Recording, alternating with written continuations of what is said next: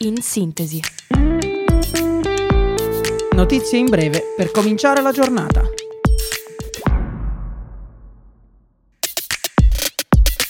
Buongiorno a tutti da Radio Yulm. Io sono Diletta e questo è In Sintesi. Ecco le principali notizie del giorno.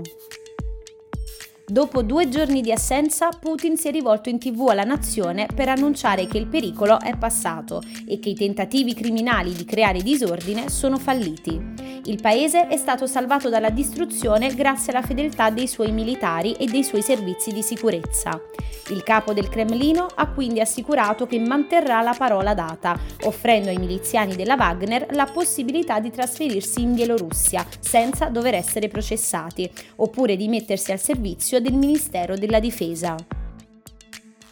Il centrodestra si conferma alla guida del Molise. A spoglio ultimato, Francesco Roberti è il nuovo presidente della regione, grazie al 62,4% delle preferenze.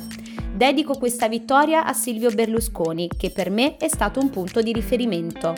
Così il nuovo presidente del Molise commenta la sua affermazione e quella della coalizione di centrodestra delle elezioni regionali.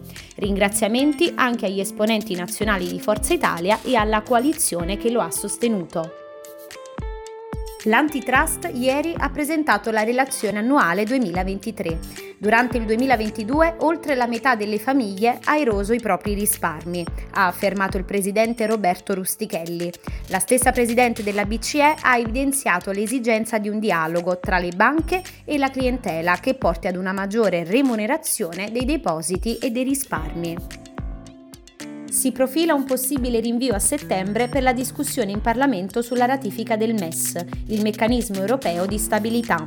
Il centrodestra proporrà di far slittare al prossimo mese l'approdo in aula, previsto per il 30 giugno.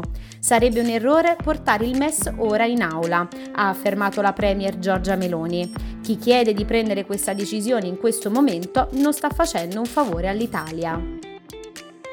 La NASA sta sviluppando un proprio software in stile ChatGPT che potrebbe consentire agli astronauti di parlare con i loro veicoli spaziali e di conversare con robot dotati di intelligenza artificiale che esplorano pianeti distanti.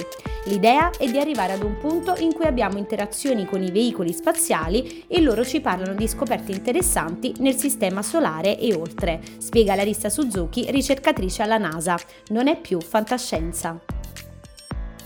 Dopo il ritorno della scorsa stagione, l'ATV Tennis Open è pronto per la sua tredicesima edizione.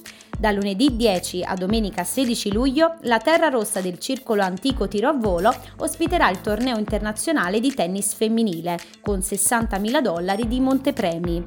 Sono contento che sia un torneo così longevo, ha affermato il presidente Giorgio Averni. Lo sport è trasversale, unisce e insegna il rispetto per le regole e per gli avversari. Queste erano le principali notizie della giornata. In sintesi, ritorna domani mattina, sempre alle 8, sempre su Radio Yulm. Un saluto da Diletta e vi auguro una buona giornata.